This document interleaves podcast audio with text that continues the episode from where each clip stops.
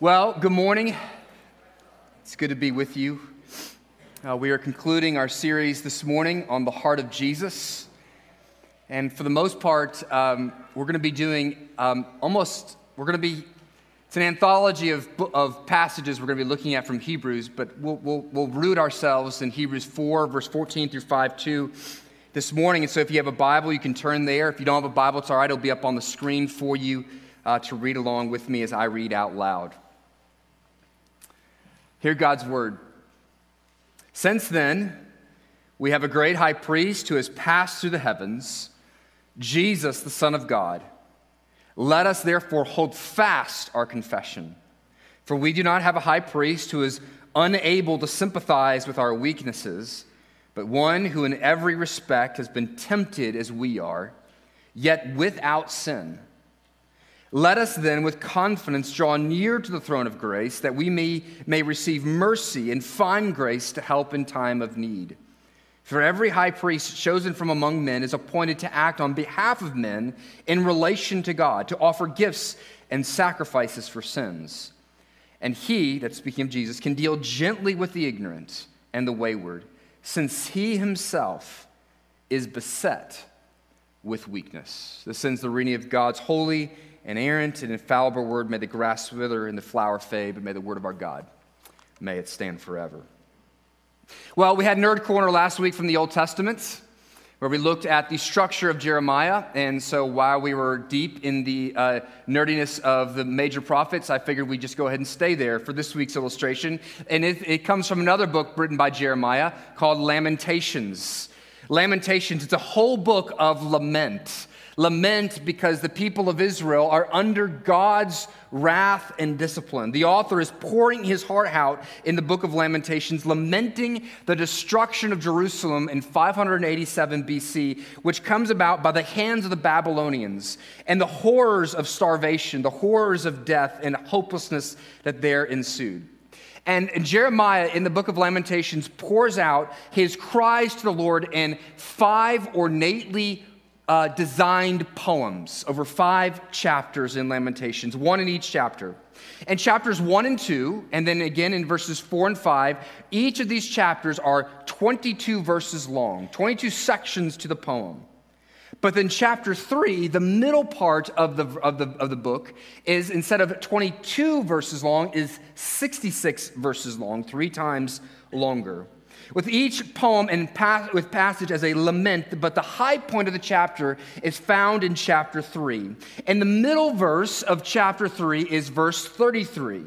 So it is literally the exact middle of the book, the high point from a literary perspective of the book. And here's what Lamentations chapter 3, verse 33 says For he, that's speaking of the Lord, for he does not afflict from his heart let me read the whole context, picking up in verse 31. The Lord will not cast off forever. It's a whole book in context to God's discipline for his people. He will not cast off, for, off forever, but though he cause grief, he will have compassion according to the abundance of his steadfast love. For he does not afflict from his heart. We see here that the same God who brings wrath, yes, who brings discipline, yes, who pours out his justice, yes. We are not denying those things in this series as we look at the heart of Jesus. But it explicitly says that God's wrath pouring forth from his justice does not flow from his heart, from the longings of his heart. His desire, though, instead is compassion, flowing from a heart of what? Steadfast love. He is richly merciful in heart, and while his afflictions are not from his heart. In other words, the Puritans would actually say that God's mercy is his normal work, and his rage, his wrath is his, as they describe it, his strange work. Here's how Jonathan Edwards puts it. Yes, the one whose most famous sermon goes like this sinners in the hands of an angry God. And here's how Jonathan Edwards talked about God's mercy and his wrath. He said this in referring to Lamentations 3. He said, God has no pleasure, no pleasure in the destruction or calamity of persons or people. He is a God instead that delights in mercy, and judgment is his strange work. Yes, the Lord is a God of wrath. Yes, he is a God of justice. But the prevailing inclination of his heart is mercy, mercy, mercy. We spent last week, and we're going to spend this week looking at the merciful heart of God. And last week we saw that in Jesus, the merciful heart of God is put on display in Jesus' friendship for sinners. And then, second, his mercy is found in his healing of sinners. And now, this week, I want to see the merciful heart of God in the continued mercy of God and what we would call Jesus' intercession for sinners, his intercession. Hebrews is a book very much centering around Jesus, what is called his priestly work. Intercession was the role of a priest. It would, a priest in the Old Testament would represent God's people before God. He would take their sacrifices for sin and bring the blood of bulls and goats into God's presence and plead mercy on their behalf. The priest would represent the people of God before God, pleading for his mercy and forgiveness. This is what a priest did. And in Hebrews, the whole book of Hebrews is around this theme that Jesus is the perfect and greater high priest. And in this role as the perfect high priest, we see the merciful heart of God. The merciful heart of God. And I want to see you to see it in two ways coming out of our text this morning and in the book of Hebrews. The mercy of God for sinners is seen in his intercession, first in his sacrifice, and then second in his sympathy. Let's look at his interceding sacrifice first. Hebrews chapter 5 verse 1 says this, "For every high priest chosen from among men is appointed to act on behalf of men in relation to God." That's the role of a priest. And here's what they did: to offer gifts to God and to sacrifice for sins that they were to atone for our sins through sacrifice. And this is when we bring this up again in Hebrews chapter 2, verse 17 and 18. It says this, this he there. Therefore, he, Jesus, had to be made like his brothers. He had to come, in order to represent us, he had to be like us. He had to be made a man like us in every respect so that he might become a merciful and faithful high priest in the service of God to make propitiation for the sins of his people. Propitiation is a big word in the Bible, and it essentially means the turning away or the fulfilling, the satisfying of God's wrath. That he does that, he fulfills God's wrath so that nothing is left for his people but God's mercy. And then he goes on to say in verse 18, For because he himself has suffered when tempted, he is able to help those who are being tempted. Our sins deserve the judgment of God, but Jesus made sacrifice for us. It is an image here, and talking about sacrifice, in particular, the Day of Atonement, where the priest would go into the Holy of Holies and he would place the blood of bulls and goats and lambs before the sacrificial animals before God the Father in the holy place. And he had earlier laid his hands on an animal, symbolically laying the sins of all the people of Israel on that animal. And then that animal would die in their place, bearing the judgment that they deserved. That's what the priests would do. And they would do this yearly, this grand sacrifice. And they would pour this sacrifice on something called, guess what it was called? The mercy seat of God. That God, your wrath has been poured out over here so that we can receive mercy. And God's wrath would be satisfied. This happens year in and year out. And yet, Jesus, we see in the New Testament, is one who brings a sacrifice, not of bulls and goats and sheep, but his sacrifice is whose blood? His blood. The sinless Son, the one who John the Baptist calls the Lamb of God who takes away the sins of the world. And he offers sacrifice so that God's wrath that should have been for us is taken away from us. His very life was spent for us. Hebrews chapter 7. I told you this is like we're looking almost the whole, the whole book in some way, shape, or form. We're bouncing around. Hebrews chapter 7, verse 26 and 27 says this. It says, For indeed it was fitting that we should have such a high priest. And here's the type of high priest he is. He is holy. He is innocent separated from sinners and exalted above the heavens. He has no need, like other priests, to offer sacrifices daily, first for his own sins. He doesn't need to offer sacrifice for his own sins because he is sinless. And then for those of other people, since he did this once and for all when he offered himself up. He doesn't need to make sacrifices for his sins. He has none. That's why we have a perfect high priest. And then he does it once and for all. We don't sacrifice the, the, the blood, animals anymore because we have the sacrifice of Christ, and we will celebrate that this morning. Jesus is the sinless one who dies in our place, who satisfies God's wrath. You didn't wake up this morning going, I bet the number one thing I need is a priest. We would think that that is weird. We would think that is cultic and odd. But indeed, that is exactly what you need, and you have it. There is a high priest even now who is taking his sacrifice, the blood that he shed, and bringing it before God the Father and saying, There is no wrath for them. Because we, they, we need our consciences cleansed, don't we? We need forgiveness and we need it today. You need your wrath, the wrath that you deserve to be taken away so that you can be right with God, so that nothing is left for you but the mercy of God. All this left. And I want you to see, I want you to see that his sacrifice is continual, right? It's continual. Hebrews 7:23 said the former priests were many in number. There was a lot of them because they were prevented by death from continuing in an office.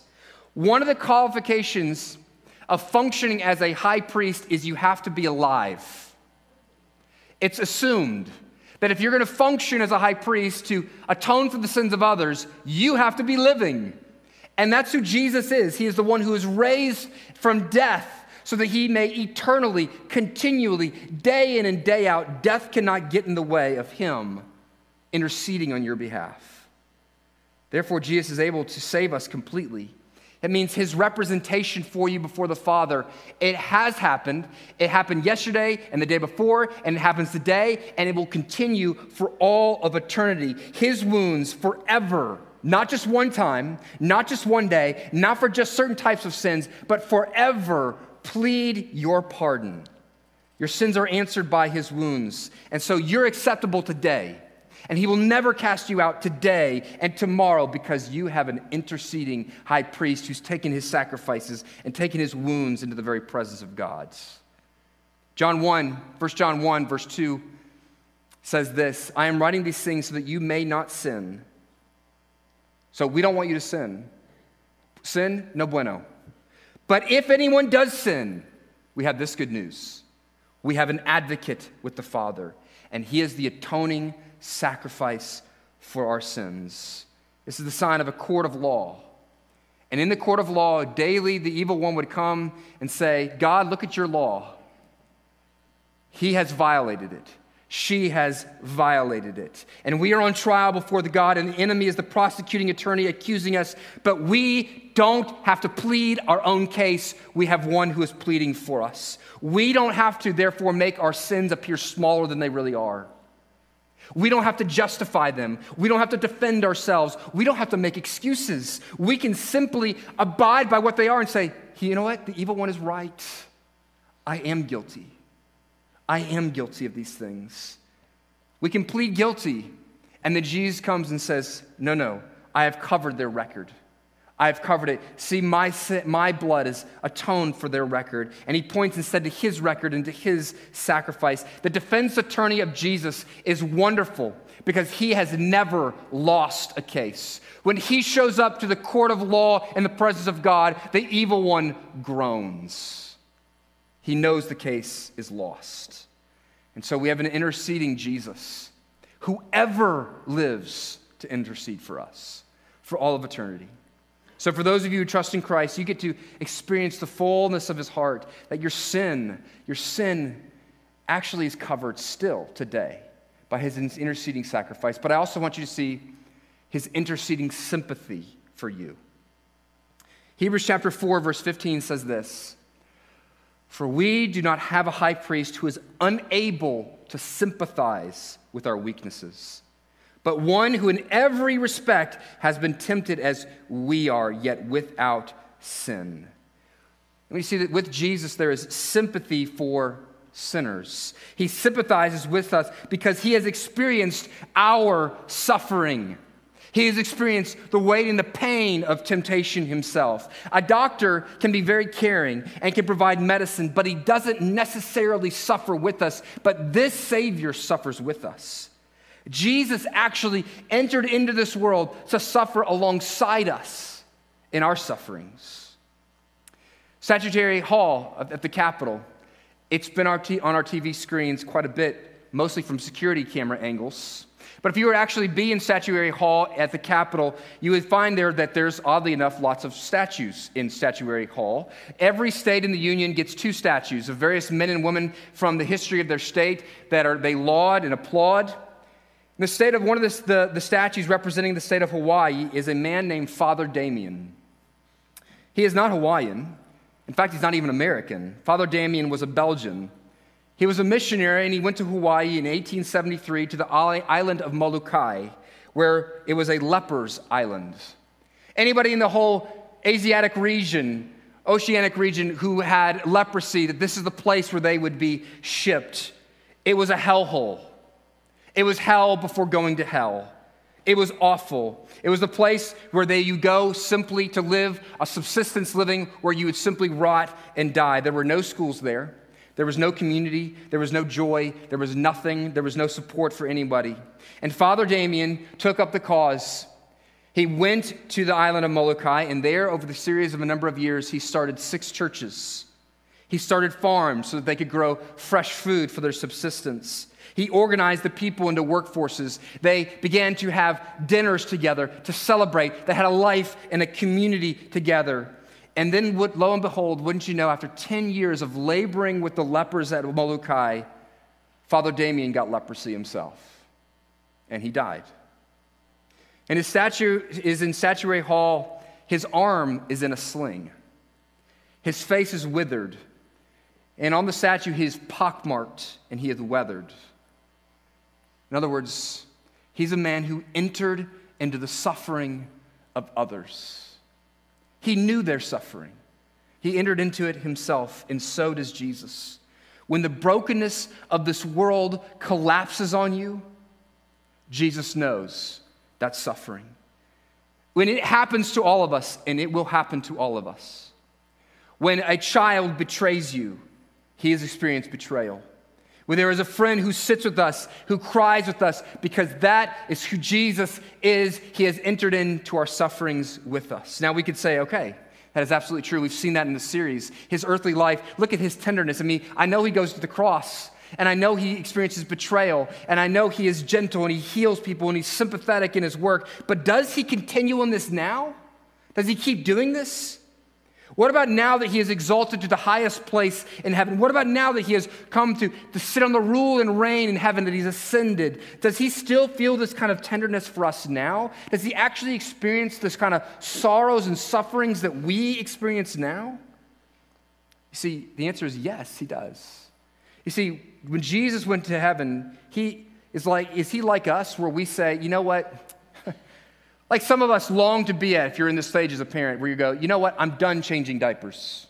I have paid my dues. I am done getting up in the middle of the night. I have paid my dues. I am done being on the low end of the totem pole at work with all of the, the meandering, uh, menial jobs. I have paid my dues. Is that what Jesus said? I died on the cross. I hung out with a lot of poor people, a lot of lowly sinners, and now I'm in heaven and I get to be done with all that. I'm out and out of the way of the riffraff. No. Hebrews 4, verse 14 says that since we have a great high priest who has passed through the heavens, Jesus, the Son of God, in other words, that this one, this high priest, even now, he's lowly even now. It means he suffers grievously when you suffer. And this is a continual operation of his sympathy towards you. He didn't stop being gentle and lowly and sympathetic when he went to heaven. He continues it now. And we see the feeling and passions and the affections of the incarnate Jesus, the one who lived here on earth. We see the very heart of Jesus that continues to this day. He shows us his incredible compassion. And his gentle heart is able to be lived out, to be lived out because he makes sacrifices for our sins thus dealing with God's right and holy and good and just wrath. But then, having made sacrifices for sinners, he then gets to be nothing but sympathetic for who? Just suffers? No. Those who suffer under sin. His sympathy is specifically for sinners. Hebrews 5 2 says he can deal gently with the ignorant and the wayward. Hebrews 4:15 says, For we don't have a high priest who's unable to sympathize with us. Why? Because he experienced our temptation yet without sin. In other words, the very place of suffering that we most need him to connect with us, to embrace, to be sorrowful with us is in our sinfulness. You see, we tend to look at people with this, I would say, worldly compassion. You ever had a child who's like this? Who's tender and so soft and gentle to a child around him or her who appears to be simply un- under physical pain?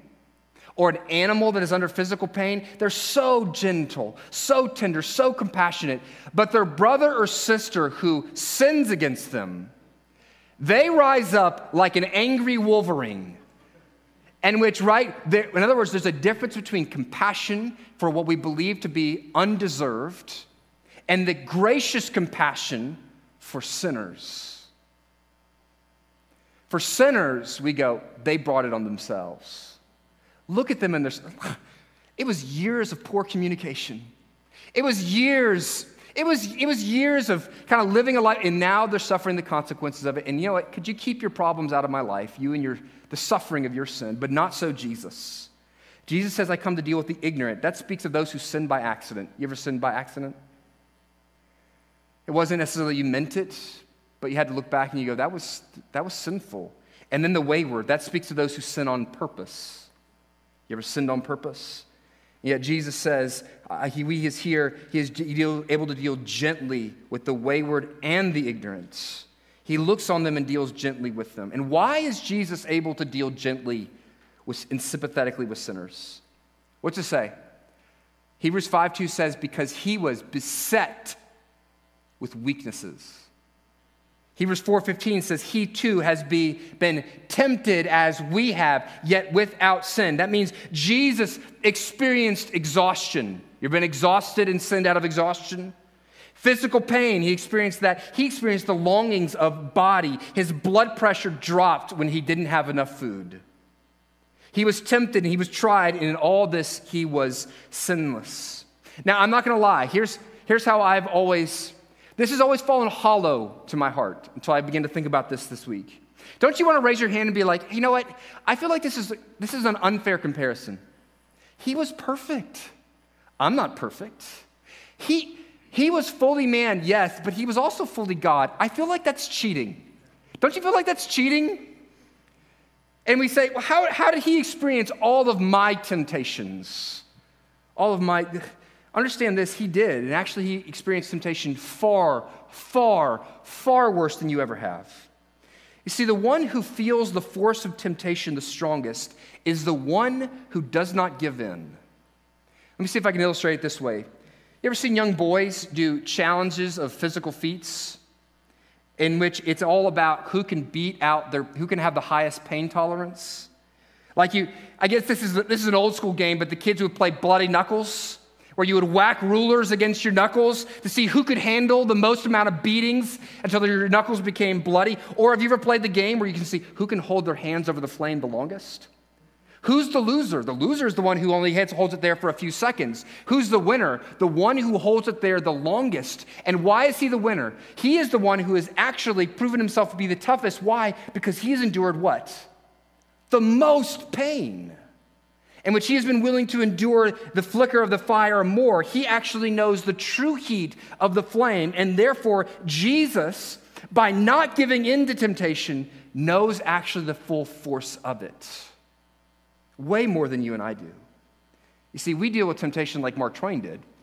What did Mark Twain said? He said, I deal with temptation by giving in to it.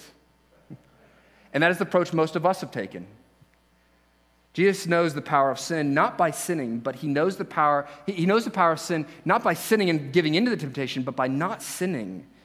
It says this actually in Hebrews chapter 12, verse 4, in the call for us to resist sin. It says, In your struggle against sin, you have not yet resisted to the point of shedding your blood. In other words, he's saying, You haven't really put up much of a fight like Jesus did.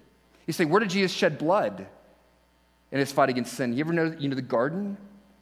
In other words, Jesus experiences so the stress of temptation, the sorrow of temptation, the pain of temptation, the pressure pushing down upon them, so much so that he sweated beads of blood. And so when he looks on the ignorant and the wayward, he feels sympathy because he actually knows what you're feeling. He has felt it. And so the mercy of Jesus is with you, is with you and for you against your sin. See, our greatest source of suffering is not car accidents, is not diseases. The greatest source of our suffering is our sin. He loves our person even while he hates our sin. And he hates our sin just like a father hates the cancer that ravages his child's body. And which he goes, I will do anything to eradicate that, that d- disease in my child. And so he has that same feeling towards your sin, the cancer of your sin in your life. And yet, far from making him go, ah, this presence of sin in my child's life makes me resist that child. No, actually, what it does is it incites his very heart towards moving towards his child who is suffering under sin. If your child had cancer, do you move and resist that child and say, oh, I can't stand to be near them because they are defiled by sin? No it makes you actually move towards them even more. And so that is Jesus' response to his children. And so what that does is allows us to go, God, I admit my sin, because by the very admittance and the very presence of sin in my life, it inflames his heart of mercy towards us. So let me see if you understand this, because this is critical for your growth as a Christian to walk in love and joy. I'm going to ask it this way When you sin and you know it, what do you think Jesus' heart response is to your sin? Is it flared nostrils and a hard jaw? Is it to move towards you with intimidation? Is that his response? Do not get me wrong. Even God is displeased by your sin. He is grieved by your sin. We are not running here with the ridiculous notion that God is fine with your continued sin, that there is no displeasure in God. People will say that. God, God never gets angry at you. Ah, uh, yeah, He does. He does get angry. He does get angry. He is displeased with sin. But how does He feel about you? Yes, He's displeased with your sin, but His feeling for you towards sinners is one of mercy. Let me see if I can show you the displeasure of God going hand in hand with his mercy. Hosea chapter 11, verse 7 through 9. It says this My people are bent on turning away from me. And though they call out to the Most High God, he shall not raise them up at all. In other words, this is God speaking,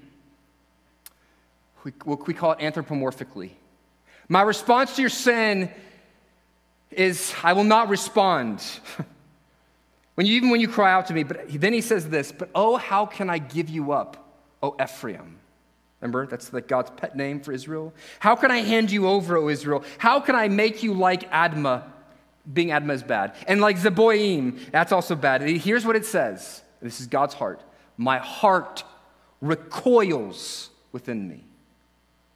My compassion grows tender and warm. And so he says, I will not execute my burning anger. Do you see it? Yes, there's displeasure. But what rises above the displeasure is the holy mercy of God. What does he go on to say? I will not destroy Ephraim, for I am God and not a man, the Holy One in your midst, and I will not come in wrath. We always connect God's holiness to his wrath, but what do we see here? His holiness He's, you see, his holiness is the adjective that reflects all of his other character aspects. He is holy in wrath, he is holy and just, but guess what? He is also holy in mercy. And he is holy in grace. The key observation is this it is in consideration of people's sins. It is in looking at sinners, even in the midst of our sins, that it incites his compassion towards us. His compassion grows warm and tender as a response to our sins. Your sins, rather than repulsing God, incites him to move towards you. This is why Romans 5:20, Paul can so blatantly say, where sin increased, grace abounded all the more. The guilt and shame of those who are in Christ are, is ever outstripped by his abounding grace. When we feel as if our thoughts and words and deeds are diminishing God's grace to us, those sins and failures are in fact actually the thing that causes his heart to surge towards his children. And the sweep of the whole biblical storyline should cause us to be caught up and catch our breath. The sins of those who belong to God actually open up the floodgates of his heart such that it's not, the, it's not your loveliness that causes him to move towards you, but it's actually your unloveliness. Oh, the mercy of God. Let me bring out three exhortations as we close. One, and this is incredibly important believing that such a merciful heart is found only in Jesus is the only way to receive mercy.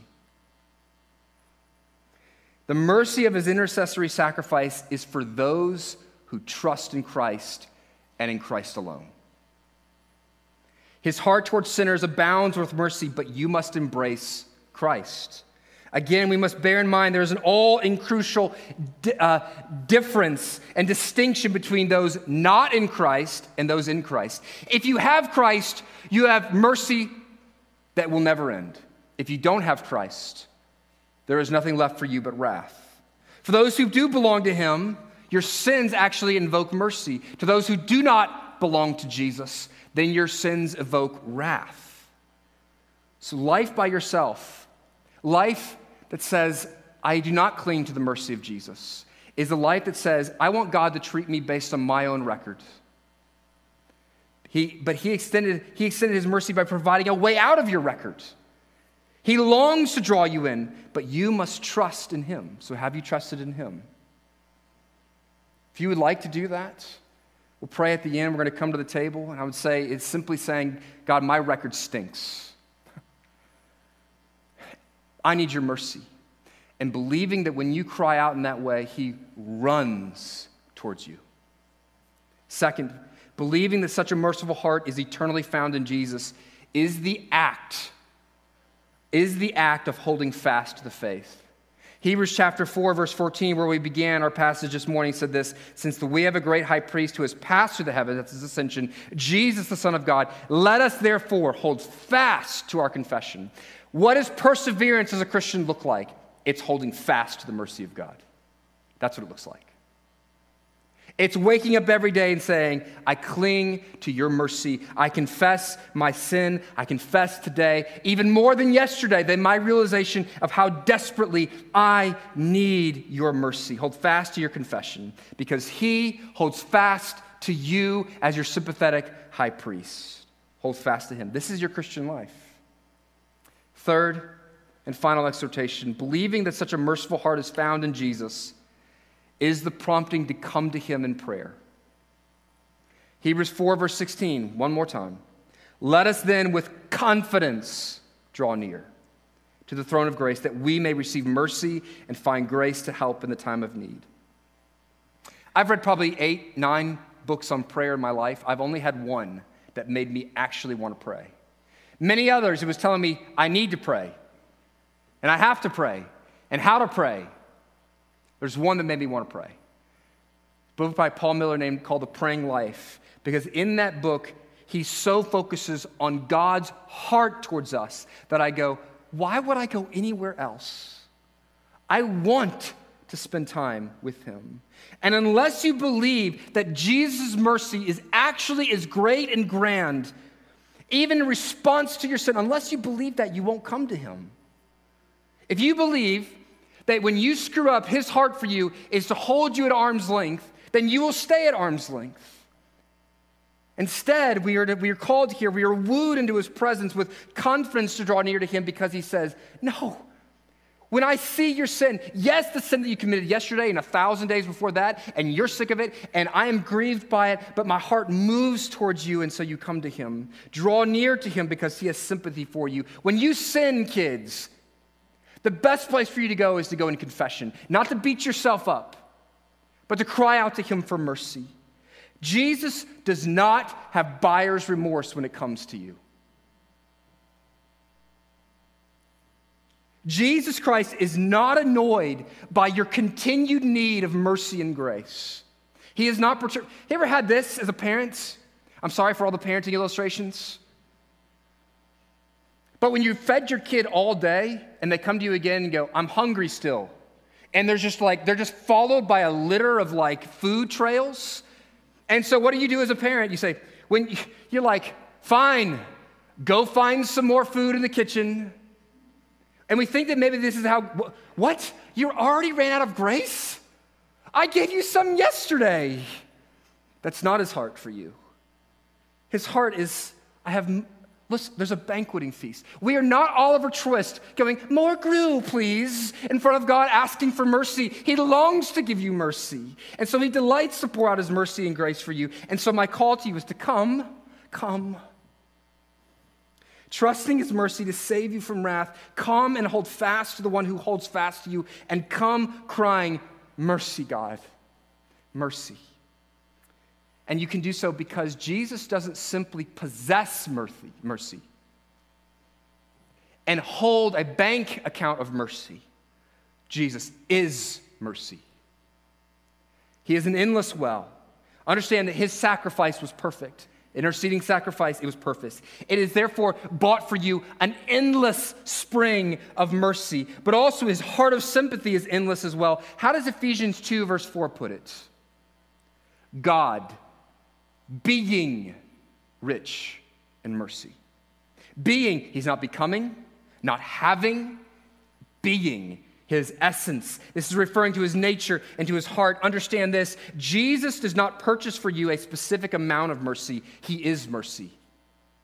And therefore, to have Jesus is to have mercy eternally. If mercy was something simply he had, while his deepest nature was actually something different, there would be a limit on how much mercy he could extend to you. But he actually is mercy. To have Christ is to have mercy and to have it eternally. And therefore, Micah 7:18 can say he delights in mercy, and Ephesians 2 can say he is rich in mercy. He is a billionaire in the currency of mercy. He is an endless well that you'll never run to the end of. You could say it this way the gross domestic product of Jesus' heart is mercy. It is always what is being produced.